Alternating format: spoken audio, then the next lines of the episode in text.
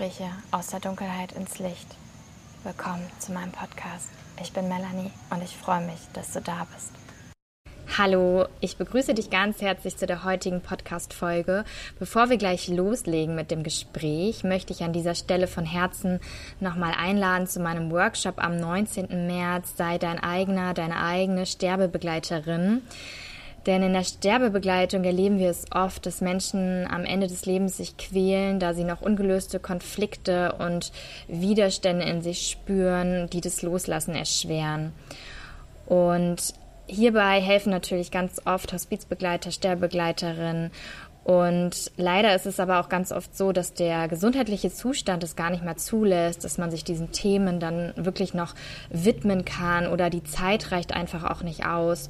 Und deswegen ist mein Anliegen, genau solche Themen, also damit nicht bis zum Ende des Lebens zu warten, sondern sich das jetzt anzuschauen und dadurch einfach zum einen viel unbeschwerter durchs Leben gehen zu gehen, viel lebendiger und zum anderen auch in der Lage zu sein, jederzeit den inneren Frieden in sich zu finden und sich nicht immer wieder abzulenken und das ähm, weiter nach hinten zu verschieben.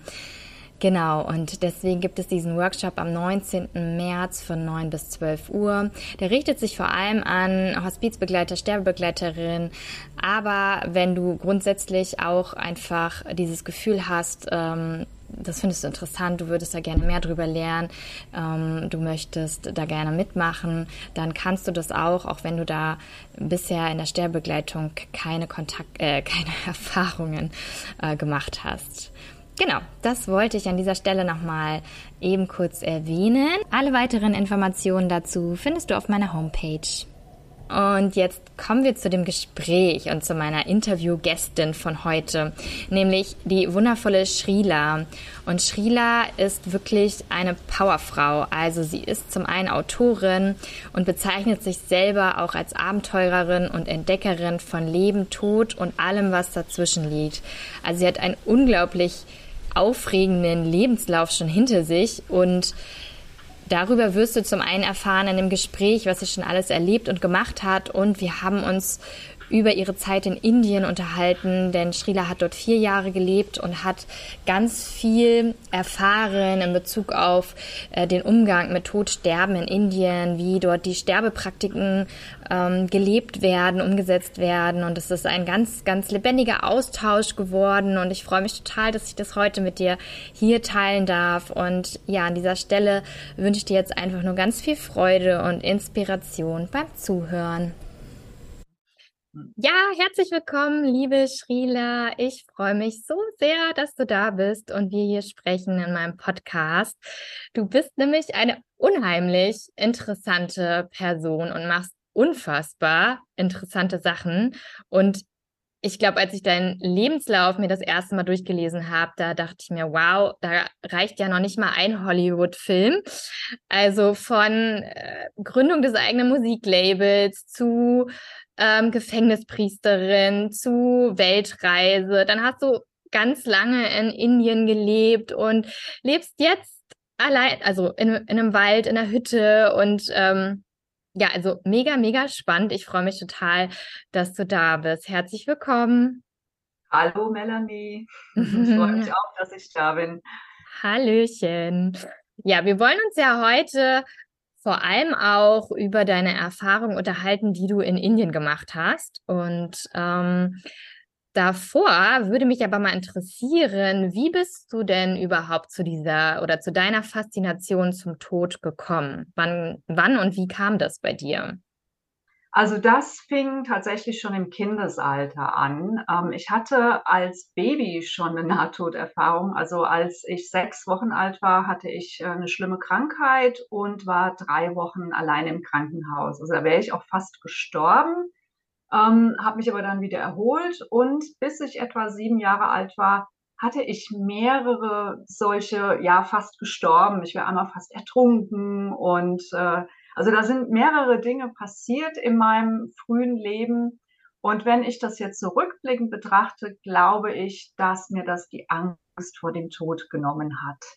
weil ich so viele Berührungspunkte schon damit hatte. Natürlich konnte ich das als Kind nicht wirklich ähm, verstehen oder in Worte fassen, aber das ist jetzt einfach rückblickend meine Interpretation.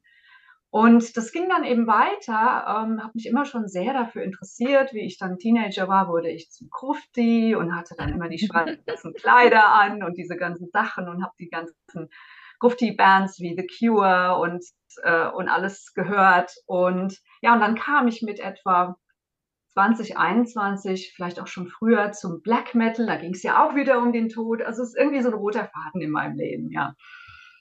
Spannend. Und wie bist du dann nach Indien gekommen? Ähm, das ist eine wirklich sehr interessante äh, Frage, weil ich wollte nie nach Indien. Ähm, als ich ein Kind war, meine Schwester ist zehn Jahre älter als ich, äh, sie reiste mehrfach nach Indien und brachte dann auch immer Dinge mit. Und ich hatte als Kind so eine Aversion und dachte, oh nee, Indien, da gefällt es mir nicht, da will ich nicht hin. Und das habe ich mein ganzes Leben lang mit mir rumgetragen, bis ich ungefähr, ja, bis ich 35 war und habe meine Weltreise begonnen. Da wollte ich aber gar nicht nach Indien. Es ging darum, mit dem Zug von England, wo ich damals lebte, bis Pakistan zu reisen. Ja, über Tibet cool. und diese ganzen Sachen. Und ähm, Indien war nicht wirklich auf meinem Plan. Ähm, dann habe ich in Pakistan, aber im Hindukusch-Gebirge, wo ich mit einem Stamm die Wintersonnenwende gefeiert habe, äh, habe ich eine Frau kennengelernt. Ich glaube, die kam aus der Slowakei. Und die hat zu mir gesagt, hm, du interessierst dich für Yoga, du musst unbedingt nach Indien fahren, du musst nach Rishikesh. Und dann dachte ich, aha, okay. Und sie hat mir so davon vorgeschwärmt, das wäre so schön in der Natur und es wäre ruhig. Und ich war halt in Pakistan und zu dem Zeitpunkt bin ich nicht geflogen und wollte auch noch nicht nach Hause. Also das war eigentlich das Ziel meiner Weltreise Pakistan. Aber für mich hat es dann gerade erst angefangen und dann dachte ich, naja, wo gehst du denn jetzt hin, ohne zu fliegen? Du bist in Pakistan, Afghanistan ist jetzt nicht wirklich die Option. Ähm, und Indien war halt direkt nebendran. Und dann ja. dachte ich, ah ja, dann beiß mal in den sauren Apfel, geh halt mal nach Indien, guck dir es an. Ja, und dann kam ich über die Grenze, man musste ja laufen, zwischen Pakistan und, und Indien bin ich da rübergelaufen und dann war ich auf einmal in Indien, was völlig anders war als Pakistan. Ja, aber sobald ich dann in Rishikesh war, am übernächsten Tag, habe ich gemerkt, oh, hier bin ich zu Hause. Also da ist das Ganze von mir abgefallen und ohne es zu wollen, bin ich in Indien gelandet und auch ganz lange geblieben. Wie lange hast du dann in Indien gelebt? Also insgesamt etwa vier Jahre.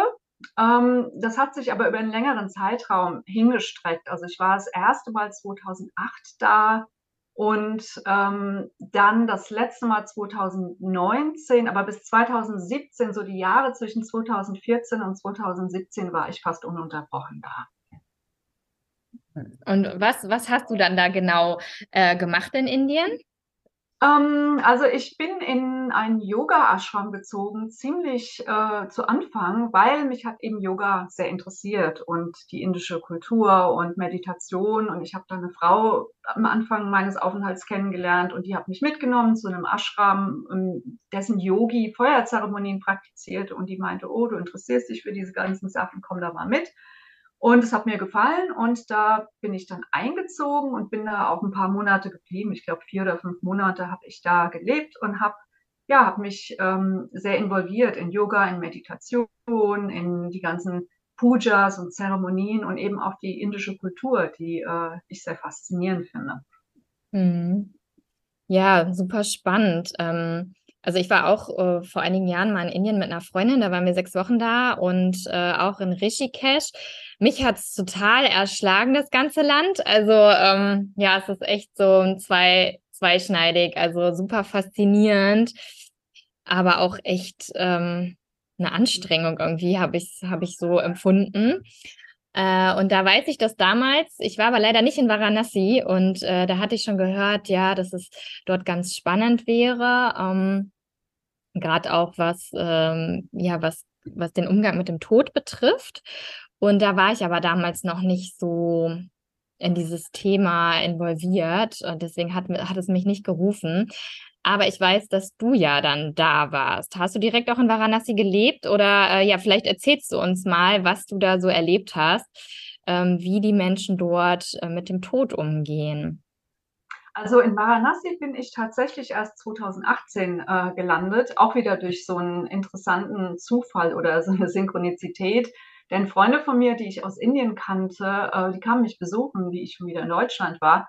Und äh, die Frau, also ein Pärchen, äh, sagte, ja, ich werde jetzt für ein Jahr in Varanasi studieren. Du musst uns unbedingt besuchen kommen. Und dann dachte ich, na ja, da wollte ich ja eh schon mal hin und äh, habe mich dann entschieden, sie da, das war um, um die Weihnachtszeit herum, eben äh, 2018. Und dann dachte ich mir, naja, in Varanasi geht es ja nur um den Tod. Das ist ja so die heiligste Stätte der Inder, der Hindus wo jeder Hindu sterben möchte. Denn es heißt, dass wenn man da stirbt, dann wird man nie wieder wiedergeboren, egal was für ein furchtbares Leben man geführt hat, ähm, da ist man erlöst und befreit. Und da werden natürlich ganz viele Leichen verbrannt, ganz offen. Ähm, und ich dachte, wow, was ein spannendes Thema. Ähm, ich schreibe ja auch für Zeitschriften, unter anderem Yoga aktuell. Aber dachte mir, daraus musst du was Größeres machen, wenn du dahin fährst. Und ähm, wollte dann eine Fotoausstellung über eben diese ganzen Sterbepraktiken in Varanasi machen und habe mich mit dem Museum für Sepulkralkultur in Kassel vernetzt und die fanden die Idee super spannend. Und äh, ja, dann bin ich losgezogen ähm, mit dem inneren Auftrag, mir dann Fotografen zu suchen und das Ganze da zu dokumentieren.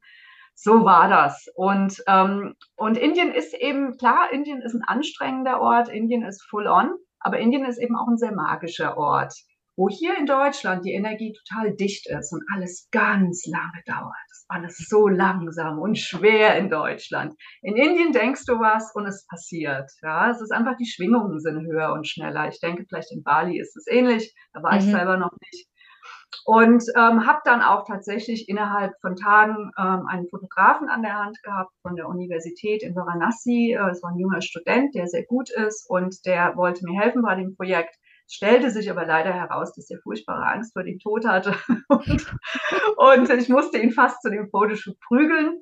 Aber ähm, dann habe ich da tatsächlich einen wirklich guten ähm, Regisseur und Fotografen, der in Los Angeles lebt, kennengelernt, der okay. äh, über das Thema gerade eine Doku macht.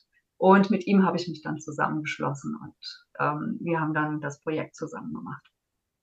Okay, und wie bist du dann vorgegangen? Ähm, also wie bist du, also wie stelle ich mir das vor? Kann man da dann einfach hingehen und das wirklich auf offener Straße ähm, dann beobachten und dokumentieren? Oder hast du direkt auch Menschen ähm, kontaktiert, die vielleicht gerade irgendwie kurz, ja, oder in ihre, sich in ihrer letzten Lebensphase befunden haben und dass du die dann begleitet hast? Wie war das?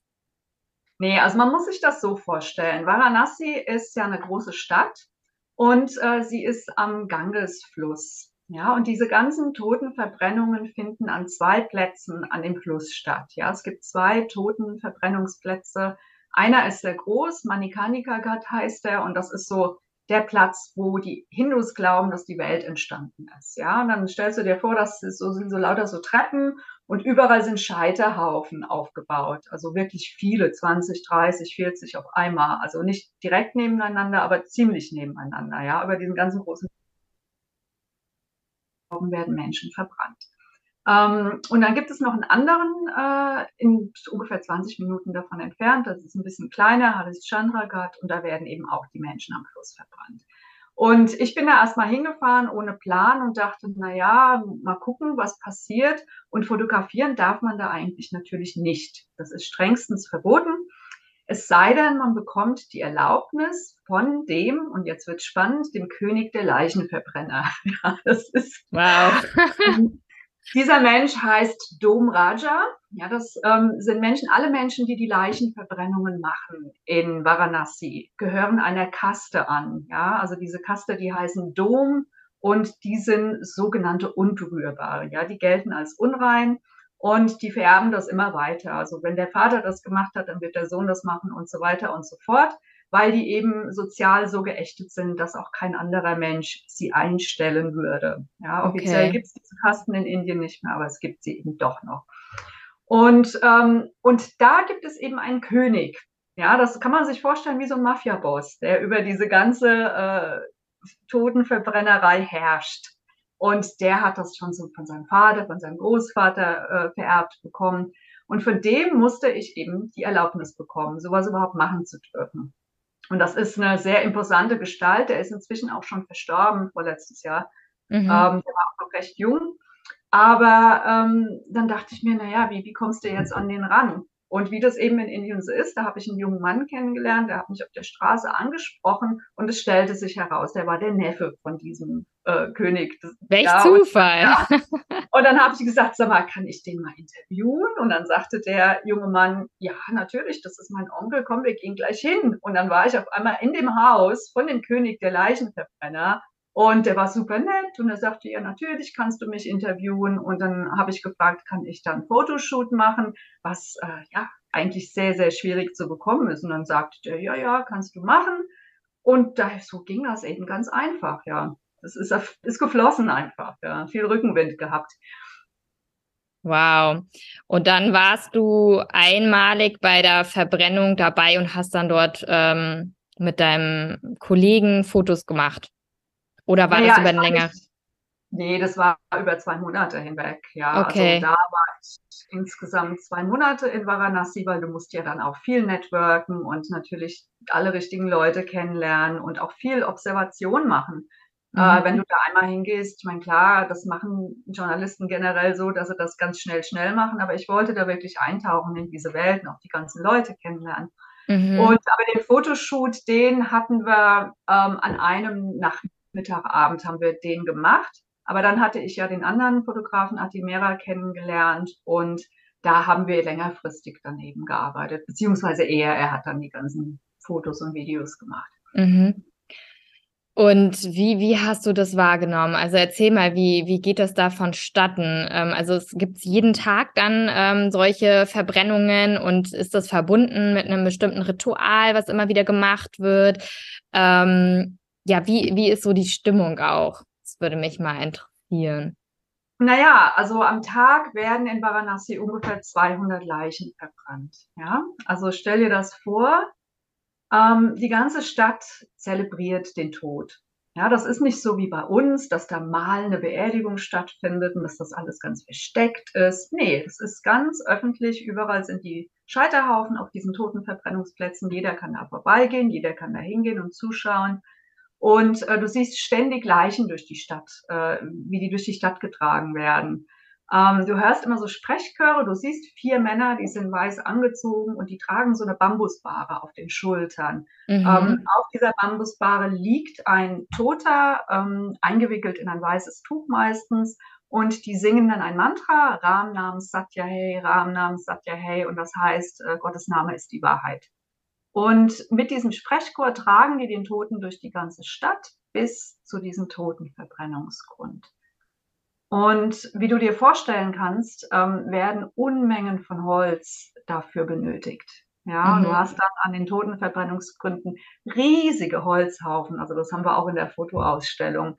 Das kann man sich gar nicht vorstellen. Und daher der Gestank in Varanasi, ja, die Luft, das ist wie in einer Käseglocke zu sein, wo jemand drin raucht. also es ist echt, mhm. äh, es ist krass. Es ist wirklich krass. Noch nicht mal so die Gerüche von den Leichen, die habe ich jetzt nicht so wahrgenommen. Es ist einfach okay. schlechte, Luft, ja. Wow. Ähm, aber es ist ein sehr atmosphärischer Ort. Also ähm, Varanasi erwacht eben zu Sonnenuntergang. Tagsüber ist es eher ruhig. Aber abends wird es sehr atmosphärisch, ja, mit den Feuern und da werden Rituale ausgeführt. Und man hat da die Agora-Sadhus, das sind so Wandermönche des Todes, die dann ihre Rituale durchführen. Man hat Exorzisten. Also das ist schon äh, spannend, für manche Leute sehr konfrontierend und sehr gruselig vielleicht. Also ich habe es als sehr interessant empfunden, aber ich glaube, für manche Leute ist das starker Tobak. Also wird da das Individuum dann irgendwie noch geehrt oder sowas in, in Form, also so wie wir das hier kennen, ähm, ja, dass da irgendwie nochmal eine Rede oder irgendwas gehalten wird oder dass Familienmitglieder dann da sind oder man auch irgendwie was dazulegen kann oder so? Oder ist das alles eher anonym und so eine Massen, Massengeschichte irgendwie, wenn es 200 nee. Menschen sind? Nee, nee, also ähm, die Familie kümmert sich natürlich schon um den Toten und äh, wesentlich mehr, als wir das hier tun. Es gibt unglaublich viele Rituale, die in Indien ausgeführt werden, wenn ein Mensch stirbt. Also, ähm, denn es geht in Indien darum, man soll einen guten Tod sterben.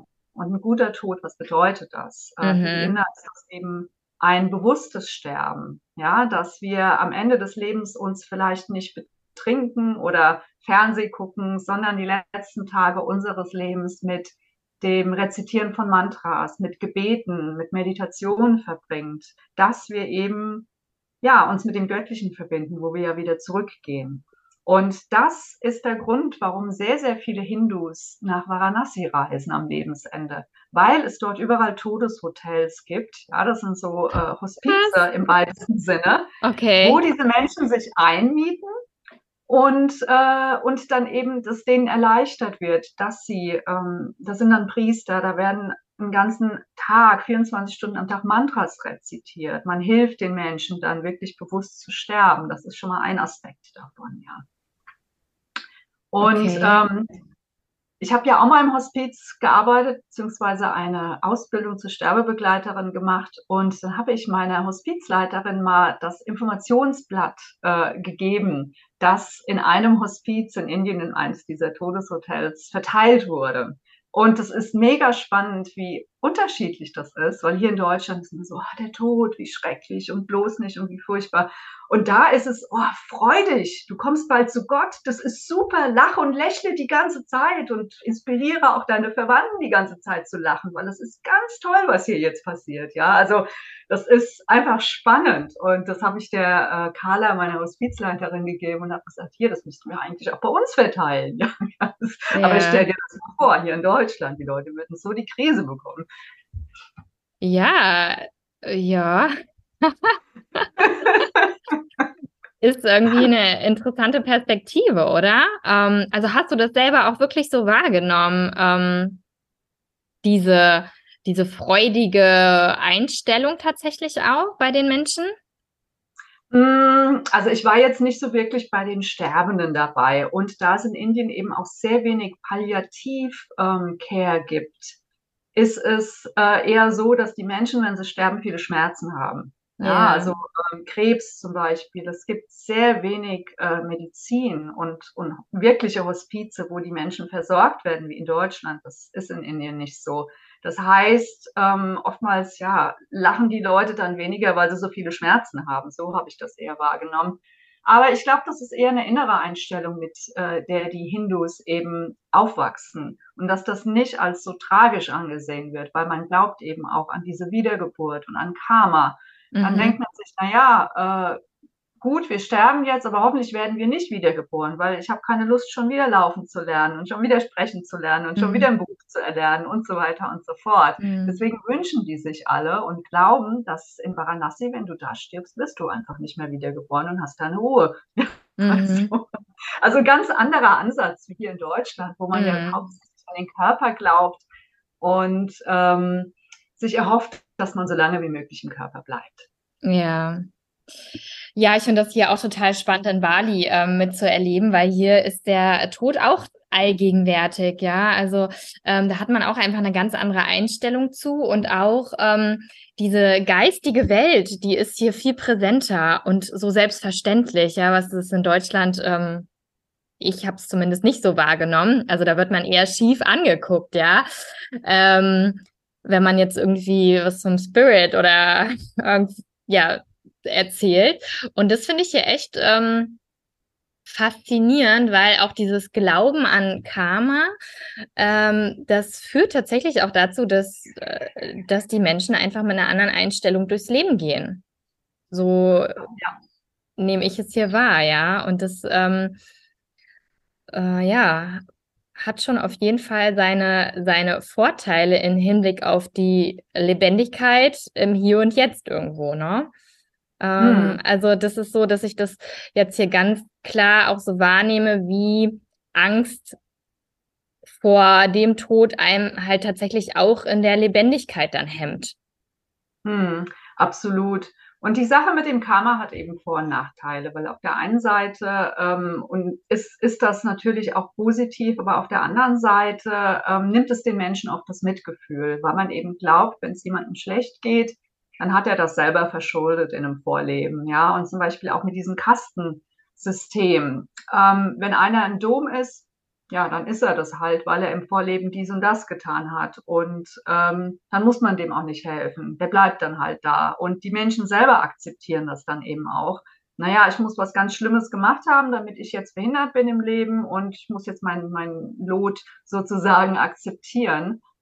Ähm, es ändert sich langsam, aber es ist noch ein weiter Weg, ja, weil das einfach so in den Köpfen der Menschen noch drin ist.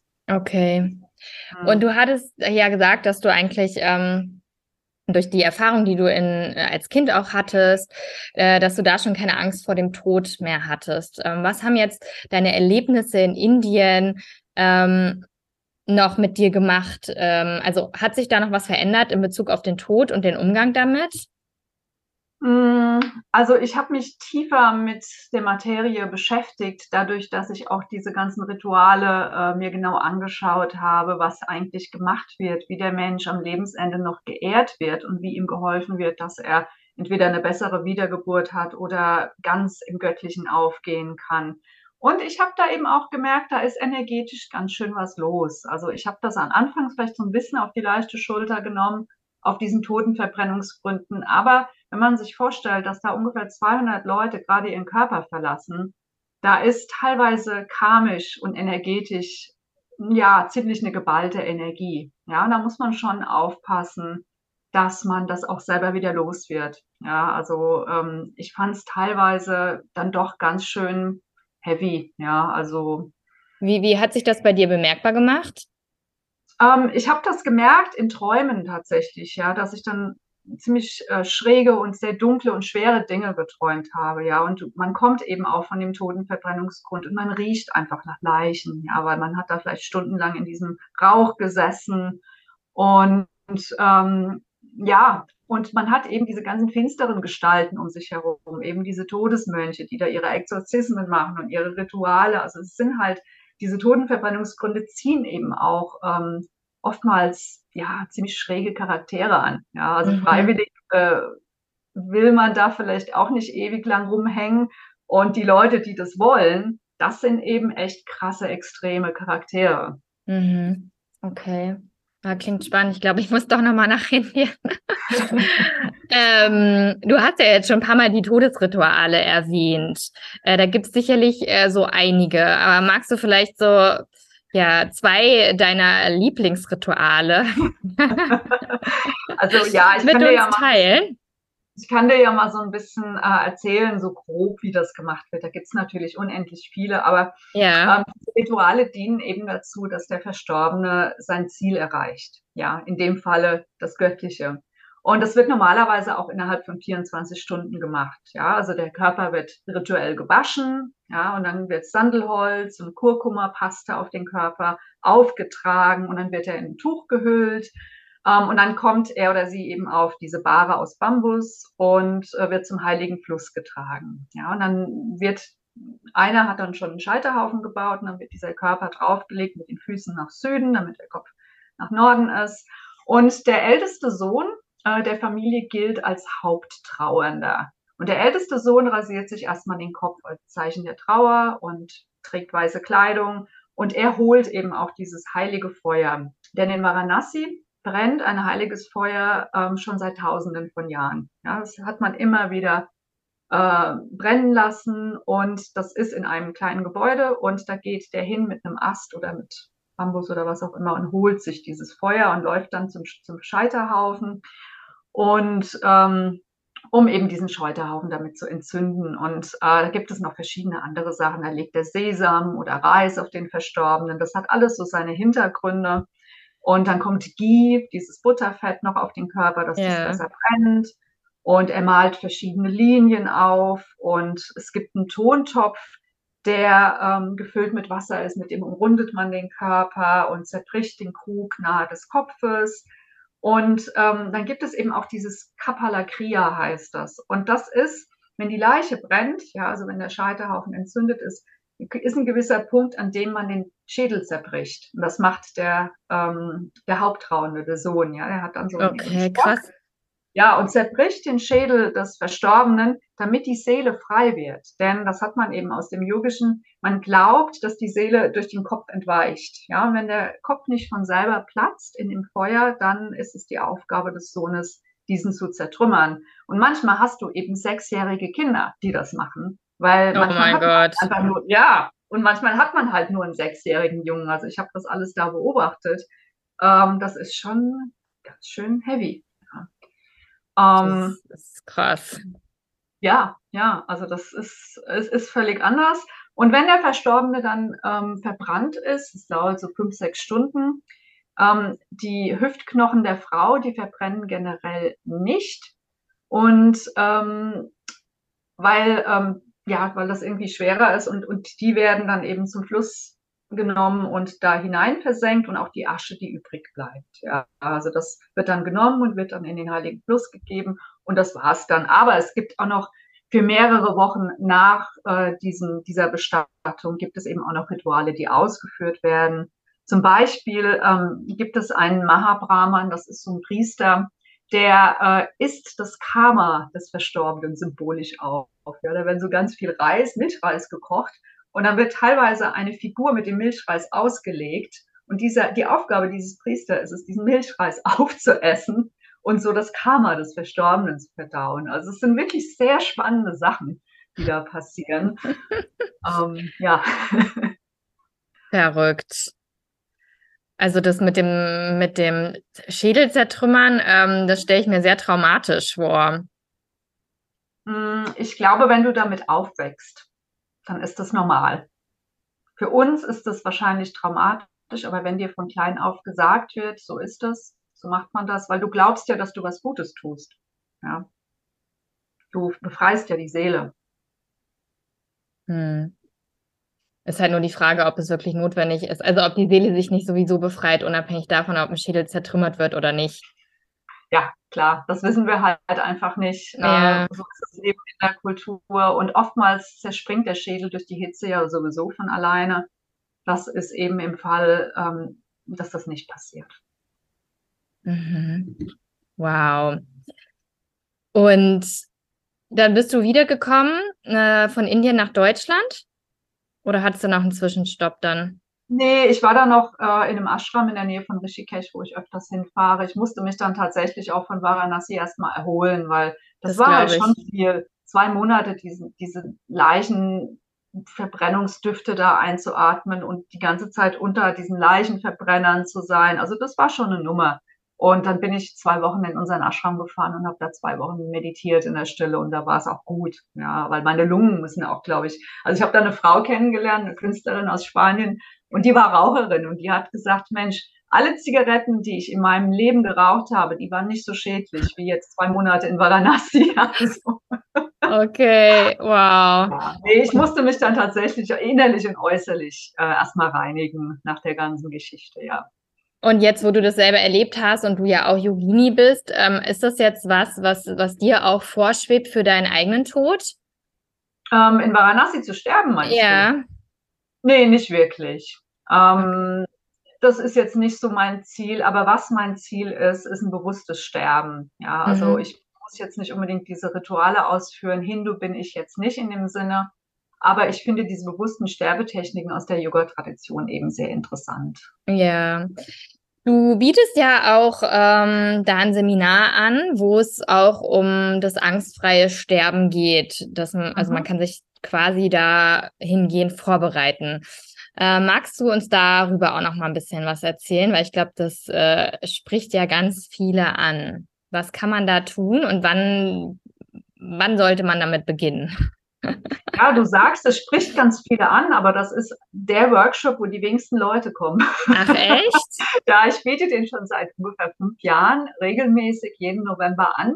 Verrückt. Und ich muss sagen, das sind sehr, sehr wenige Leute, die kommen, weil sich zwei Tage lang nur mit dem Tod auseinandersetzen und das Sterben zu üben, das wollen die wenigsten Leute. Zumindest hier in Deutschland. Ich weiß nicht, wo es, wie es woanders wäre, aber meine Erfahrung ist, dass die Leute mir nicht die Tür einrennen mit diesem Thema. Hm, okay. Ja, also gut, ich bin auch in der ländlichen Gegend. Ähm, vielleicht müsste ich damit einfach mal in die Städte gehen. Ich habe das jetzt immer hier im Umkreis, so in, äh, in dem Umkreis, wo ich wohne, gemacht. Ähm, aber ich merke so, dass viele Leute das spannend finden, aber sich wirklich auseinandersetzen, damit wollen die wenigsten. Ja. Hm. Aber ähm, ich finde es total wichtig, deswegen biete ich das weiterhin an.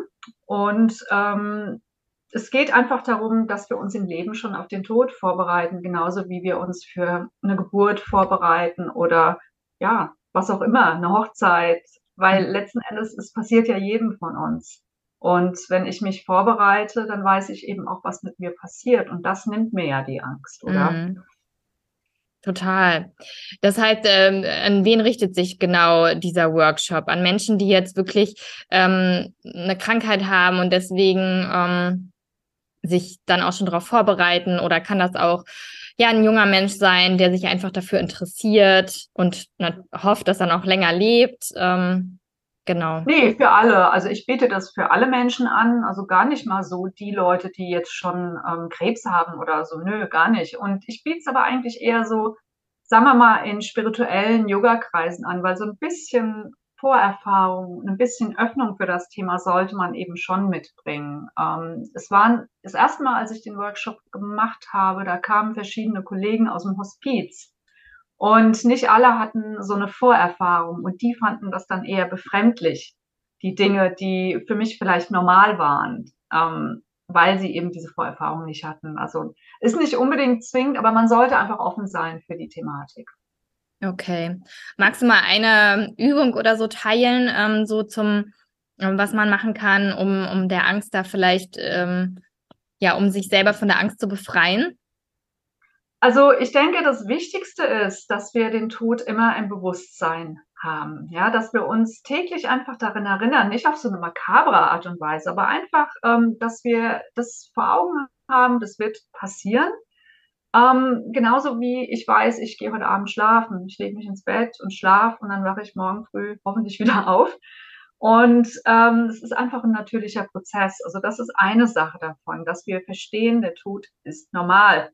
Ja, wir können uns täglich mit dem Tod beschäftigen und darüber lernen. Ja, das geht zum Beispiel äh, so weit, dass man Bücher darüber liest oder Filme darüber schaut. Jetzt natürlich nicht obsessiv, ja, aber das ist eben ein Aspekt davon.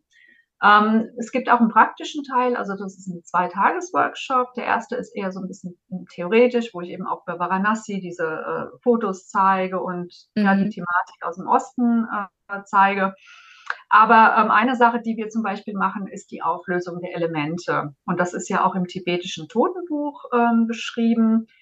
Ähm, das ist auch was, was jeder Mensch beim Sterben, Sterben erfahren wird, ja, wie sich die fünf Elemente in unserem Körper auflösen. Und ja. ähm, Dorothea Miem, die du ja auch kennst, ja. die hat eine CD dazu veröffentlicht, die man hören kann. Und mit dieser CD kann man üben, was passiert denn da genau, wenn sich das Wasserelement auflöst oder das Feuerelement? Und wenn ich das übe und wenn ich das weiß, wenn ich dann wirklich in der Situation bin, dann habe ich keine Angst, weil ich weiß, ah, okay, ich weiß, was jetzt passiert. Das, das ist nur das Wasserelement, das sich auflöst, ja. Und mhm. das hilft mir dann einfach. Genau wie wenn ich eine Landkarte habe, wenn ich nach Bali fahre und kenne mich nicht aus, mhm. ist ja eigentlich super, wenn ich dann eine Karte habe. Wo geht's yeah. dann eigentlich? Wie komme ich denn da hin? Ja? ja, ja, absolut. Oder wie du ja auch gesagt hast mit der Geburt, da bereitet man sich ja auch vor und dann ist es auch hilfreich zu wissen, okay, ähm, das mit den Wehen natürlich ist immer unterschiedlich, ja, es ist nicht immer der gleiche äh,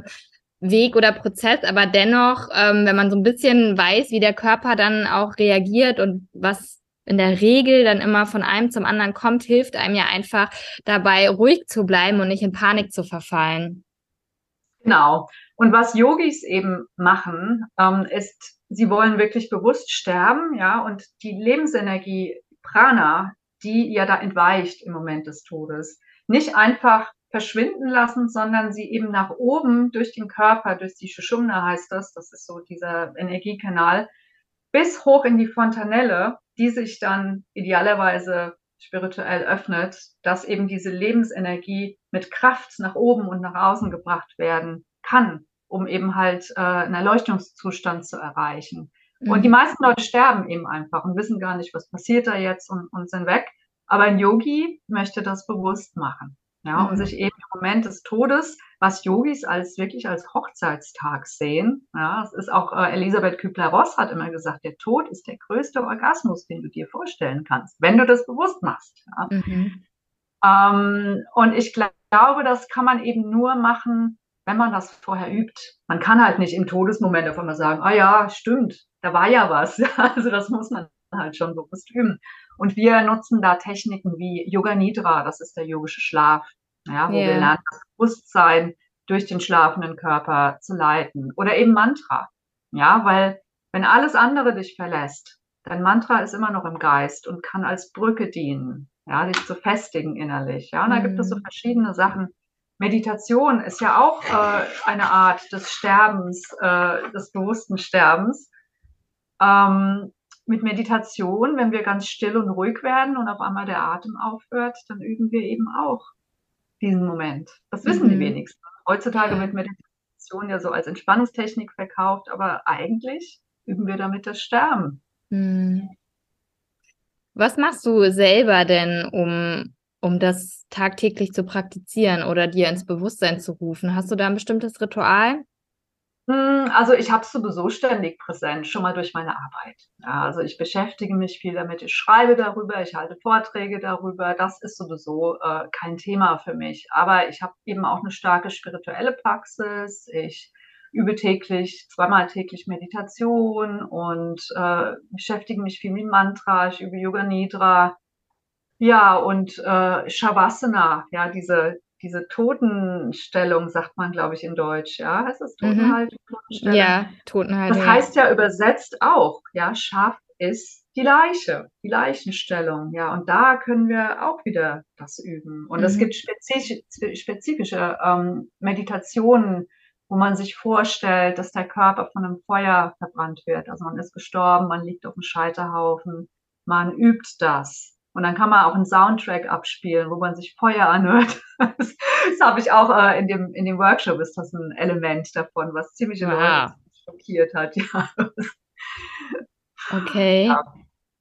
Und äh, hast du irgendwie ein Mantra, ein Lieblingsmantra, ähm, was du, wenn ich jetzt jemand fragen würde, so, hey, welches Mantra würdest du mir empfehlen, ähm, was ich da wiederholen soll in meinen letzten bewussten Momenten? Also normalerweise ist es so, dass man ein Mantra von seinem spirituellen Lehrer erhält. Ja, man hat ein persönliches Mantra, aber wenn man das nicht hat, dann gibt es in Indien das Mahamrityunjaya Mantra. Ja, das kennst du vielleicht als Om Triambakam Mantra. Yeah. Und dieses ist das Mantra, das die Angst vor dem Tod nimmt. Ja, so dieses Befreiungsmantra. Und das kann man, das ist auch ein Heilmantra, also das kann man jederzeit rezitieren weil es ist Lord Shivas Mantra und Shiva ist die Gottheit der Transformation, des Todes, der Auflösung und eben auch Patron von Varanasi. Ja, also das ist wirklich ein tolles Mantra, das man üben kann. Hm. Schön. Das werde ich mir nochmal genauer angucken. ja, vielleicht kannst du das auch in die Shownotes mit reinnehmen. Vielleicht möchte das ja, ja jemand. Werde ich auf jeden Fall äh, verlinken. Ja, was, äh, welche Vision verfolgst du noch mit deiner Arbeit auch? Hm, also meine Vision ist, ähm, das Bewusstsein der Menschen zu inspirieren, zu öffnen für diese Thematik. Ähm, weil der Tod für mich und eben für viele andere, die ich kenne, auch was ganz Normales und Natürliches ist. Und ich würde es sehr schön finden, wenn die Menschen sich damit mehr beschäftigen würden, wenn es eben auch wieder geehrt, gewürdigt werden würde. Ja, also wie zum Beispiel eben eine Geburt, wie eine Hochzeit. Mm, und meine Lebensaufgabe in dem Sinne ist die Inspiration. Ich möchte Menschen inspirieren, das Leben zu leben, was sie wirklich leben möchten. Ja, und sich mit Dingen zu befassen, die sie erfüllen. Ja, also das ist für mich so, auch meine ganze Lebensgeschichte ist ja eigentlich meine Arbeit. So diese Inspiration. Ich würde das toll finden, wenn Menschen das sehen und denken, oh wow, also wenn die das kann, dann kann ich das aber auch. Ja, also ich bin ja in dem Sinne nichts Besonderes. Und das erhoffe ich mir mit meiner Arbeit, einfach diese Inspiration. Voll schön. Ja, mich inspirierst du voll und ganz. Ich, ähm, ich empfehle jedem auch wirklich äh, auf deine Homepage zu gehen. Die ist so wunderschön. Also das ist wirklich ähm, einer meiner Lieblings-Homepages, ja, wo ich draufgegangen bin und dachte mir so, wow, ähm, das ist Varanasi wahrscheinlich dort, oder? Was man dann mhm. sieht, das Bild, ja. Ja. Äh, es ist unglaublich äh, schön umgesetzt und schön gemacht. Und äh, ja, wenn ich in Deutschland bin und die Gelegenheit habe, dann werde ich auf jeden Fall auch mal einen Workshop von dir besuchen. Hm, das wäre äh, toll. Ja, ich werde das alles äh, in den Show Notes verlinken. Und äh, ja, bin mir sicher, dass du bestimmt noch ganz, ganz viele Menschen damit inspirieren wirst. Und frag mich selber natürlich auch immer, was kann man tun, mm, um Menschen da irgendwie ja für zu öffnen. Und ich glaube, mit unserem Gespräch ähm, ja, ist das schon ähm, ein, ein Schritt vielleicht dahin, um, um so eine gewisse Neugierde auch zu wecken. Wobei es natürlich auch, ähm, ich dann auch festgestellt habe, ja, da kommt mir so dieser Spruch, don't, don't push the river. Ich glaube, so geht der. Mhm. ähm, dass letztendlich jeder Mensch dann doch auch seinen, seinen eigenen, seinen eigenen, sein eigenes Tempo, sein eigenes Leben führt einem früher oder später vielleicht dann dahin, sich damit mehr auseinanderzusetzen. Und ähm, ja, und dennoch ist es, glaube ich, wichtig, dass man auch immer wieder offen darüber spricht und das Ganze anbietet. Genau. Ich denke, das ist halt der Punkt, weil wenn man sich dann anfängt zu öffnen, dann ist es natürlich toll, wenn Angebote da sind. Da sind, wenn es ja. gibt und Bücher. Ich denke, man kann das den Leuten absolut nicht aufzwingen, sollte man auch gar nicht. Ähm, aber gleichzeitig ähm, inspiriert die Offenheit eben, mhm. ja, so Gespräche, wie wir sie führen oder wenn man darüber schreibt oder Ausstellungen anbietet, Vorträge hält, da kann man die Leute ja nicht zwingen, hinzugehen.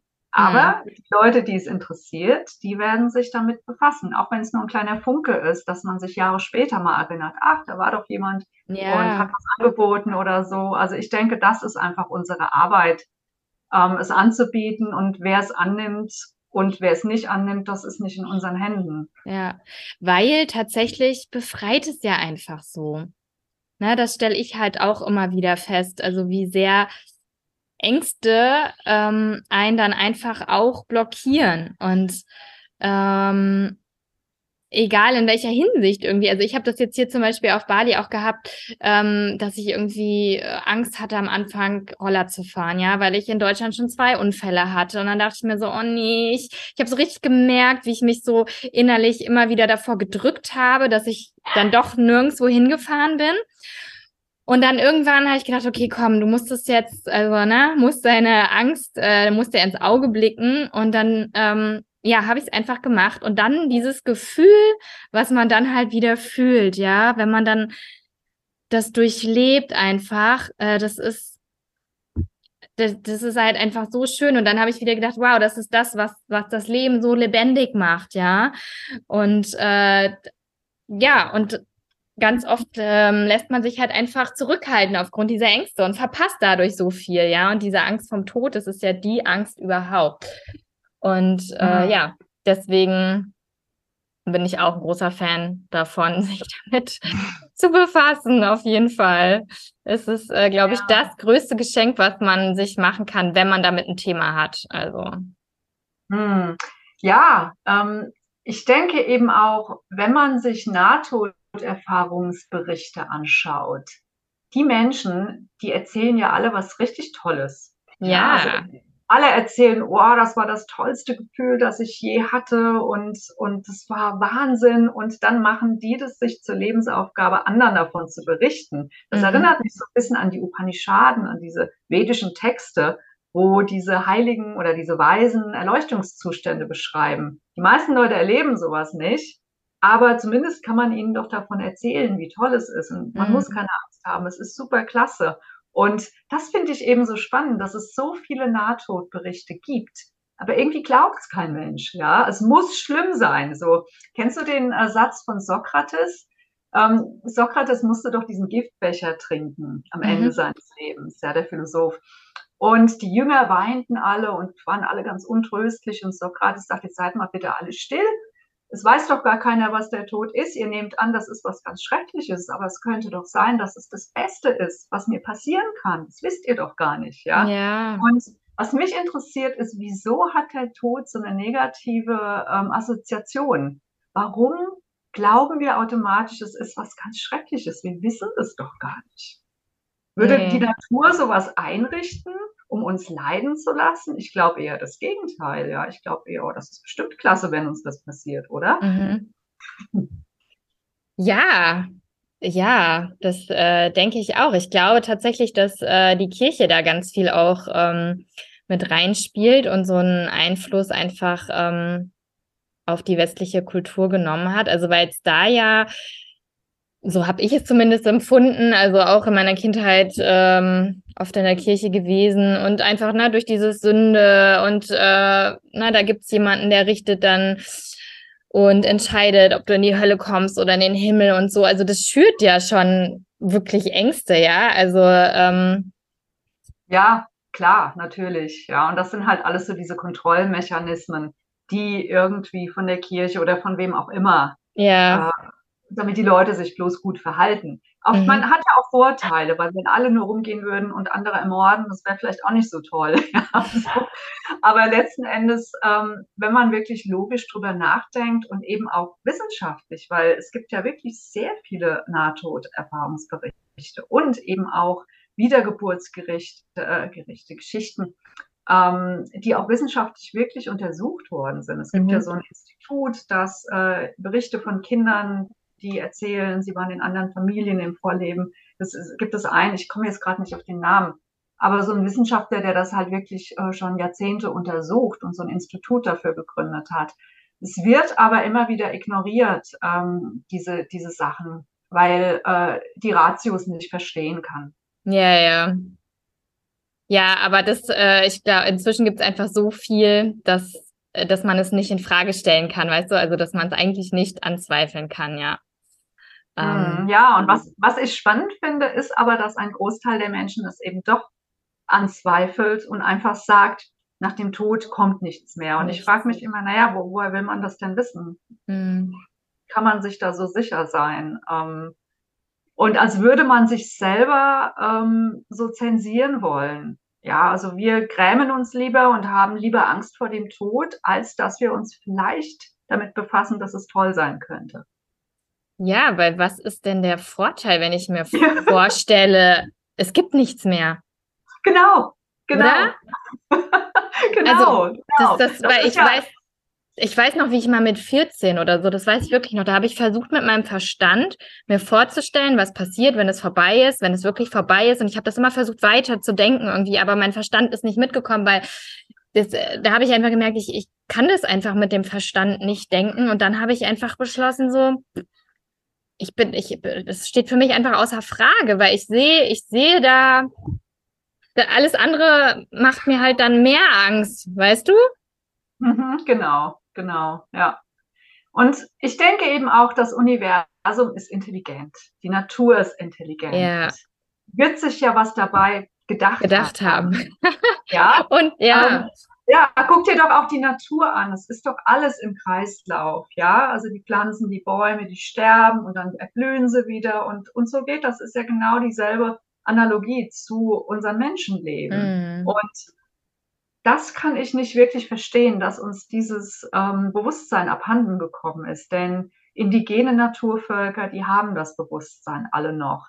Und auch die Inder haben dieses Bewusstsein noch. Und viele, ähm, ja, in Thailand, ich denke auch in, in Indonesien ist das ähnlich. Aber ja. hier im Westen mit der sogenannten Erleuchtung, nee, wie, wie heißt es? Aufklärung heißt es auf Deutsch, gell? Die, äh, man nennt das Enlightenment im Englischen. Aber gemeint ist damit nicht die Erleuchtung, sondern die äh, Aufklärung. Ja. Also Oder meinst du Auferstehung? Sexualität. Nee, ich meine die Aufklärung ähm, es gibt da so einen, so einen Begriff, ich glaube, das hieß Aufklärung. Also das ging so Hand in Hand mit der industriellen Revolution, wo die Leute eben nicht mehr so viel an die Kirche und an Gott geglaubt haben. Ich glaube, das ja. hieß Aufklärung. Ähm, und dass das eben hier im Westen ähm, viel kaputt gemacht hat. Mhm. Ja, natürlich ist es nicht gut, sich von, von der Kirche kontrollieren zu lassen und vorschreiben zu lassen, aber man hat die ganze Mystik damit eben auch verloren. Ja. Aber ich bin der festen Überzeugung, ähm, da ist ja, da sind wir ja gerade auch sehr am Wandel und es gibt immer mehr, die sich den Themen öffnen und äh, ja, da gibt es einfach so äh, so einen Bewusstseinswandel hin äh, wieder zu einer anderen Einstellung und zu einer anderen Handhabe und äh, hm. ja, da hilft deine Arbeit natürlich sehr. Ja, deine auch. Also wir alle sind ja mittendrin in diesem Bewusstseinswandel und das ist halt dann auch wirklich klasse, wenn man dann eben zu breiteren Publikums über diese Dinge sprechen kann. Ähm, ja. ja. Ja, liebe Srila, vielen lieben Dank für deine äh, ganzen Ausführungen. Und äh, hast du eigentlich ein Buch über dein Leben bisher schon geschrieben? Ähm, ich habe ein Buch geschrieben, ähm, das heißt Meeting Shiva auf Deutsch. Ich habe das auf Englisch geschrieben, aber das wurde dann auf Deutsch übersetzt. Meeting Shiva, mein Weg von der Liebe ins Erwachen. Das ist erschienen ah, ja. vor fast zehn Jahren bei Neue Erde hier in Deutschland. Und das ist äh, sehr biografisch. Es ist natürlich nur ein Lebensabschnitt. Es ging da um eine Zeit, die ich im Himalaya gelebt habe. Aber ich habe vor, ähm, irgendwann mal dieses Buch der Lebensgeschichte zu schreiben, ja. Ja, sehr schön. Ich werde auf jeden Fall alle Informationen von dir verlinken. Steht da jetzt demnächst auch ein Workshop an bei dir in naher Zukunft? Hm, jetzt erstmal nicht, weil ich in drei Wochen nach Indien fliege mhm. und ähm, bin dann erst wieder so Ende März wieder hier und dann geht es dann wieder los. Okay. Ja, aber die Todesworkshops, die sind immer erst im Herbst, so im November meistens, ja. Ah ja, okay, wunderbar. Ja, schön. Dann ich danke dir nochmal und ich wünsche dir alles, alles Liebe und ich freue mich, wenn wir uns irgendwann mal äh, in Persona dann auch treffen und äh, ja, vielleicht zusammen meditieren oder was auch immer. Schnacken. Das wäre super. Ja, du kannst mich ja immer gerne im Wald besuchen kommen. Ja, sehr gerne. Mach's gut. Ja, tschüss. Tschüssi. Ich hoffe sehr, dass dir das Gespräch gefallen hat, dass du einiges für dich mitnehmen konntest. Wenn dem so ist, dann gib mir gerne ein Feedback darüber, was dir, ja, was dich vielleicht verwundert hat, was du überraschend fandest und erzähl davon gerne in deinem Umfeld. Lass uns gemeinsam einfach ein anderes Bewusstsein und einen anderen Umgang schaffen, mit den Themen Tod, Sterben äh, umzugehen. Und dazu wäre es natürlich toll, wenn du diese Folge teilst, wenn du ähm, deinen Freunden und Bekannten davon erzählst. Und ich freue mich auch sehr über eine Rezension auf iTunes, Spotify oder schreib mir ähm, auf meiner Homepage, was auch immer es ist. Schreib dir Shrila ich verlinke dir natürlich alle wichtigen Informationen und wie du ja mit ihr in Verbindung kommen kannst in den Show Notes. Und dann würde ich sagen, hab einen wunderschönen Tag, wo auch immer du gerade bist auf dieser wundervollen Erde. Und ich freue mich, wenn du das nächste Mal wieder einschaltest. Bis dahin.